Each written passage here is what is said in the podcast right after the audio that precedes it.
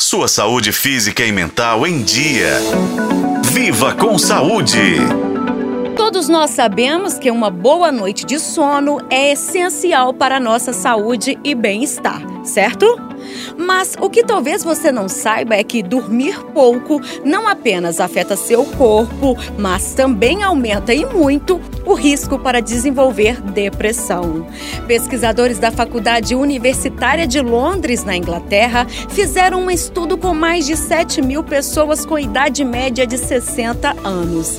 Então, eles descobriram que quem dorme menos de 5 horas por noite tem chance muito maior de vivenciar a depressão. A pesquisa publicada na revista científica Nature deixou claro que a predisposição genética à insônia está intimamente ligada aos sintomas depressivos. A neuropsicóloga Rosilene Wagner nos ajuda a entender essa conexão. Infelizmente, o sono e a depressão estão intimamente ligados. A grande maioria das pessoas com distúrbios depressivos apresentam problemas relacionados ao dormir, ao sono, mas não necessariamente o mesmo problema. Enquanto alguns pacientes apresentam quadros de insônia, outros têm sintomas de hipersonia, ou seja, sono excessivo.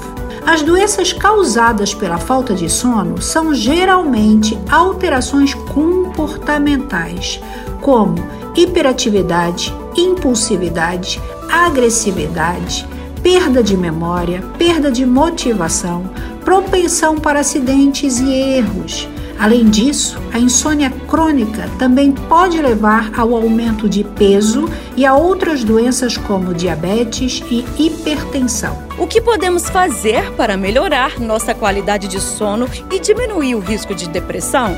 Bom, para começar, preparar-se para dormir tem um papel fundamental neste processo. Isso porque pequenos cuidados, como reduzir as luzes em casa e evitar o uso excessivo de dispositivos eletrônicos, podem fazer uma grande diferença. Além disso, é importante evitar situações estressantes antes de dormir e optar por atividades relaxantes que acalmem tanto o corpo quanto a mente. Eu sou Nubia Oliveira e este foi o podcast Viva com Saúde. Acompanhe pelos tocadores de podcast na FM O Tempo.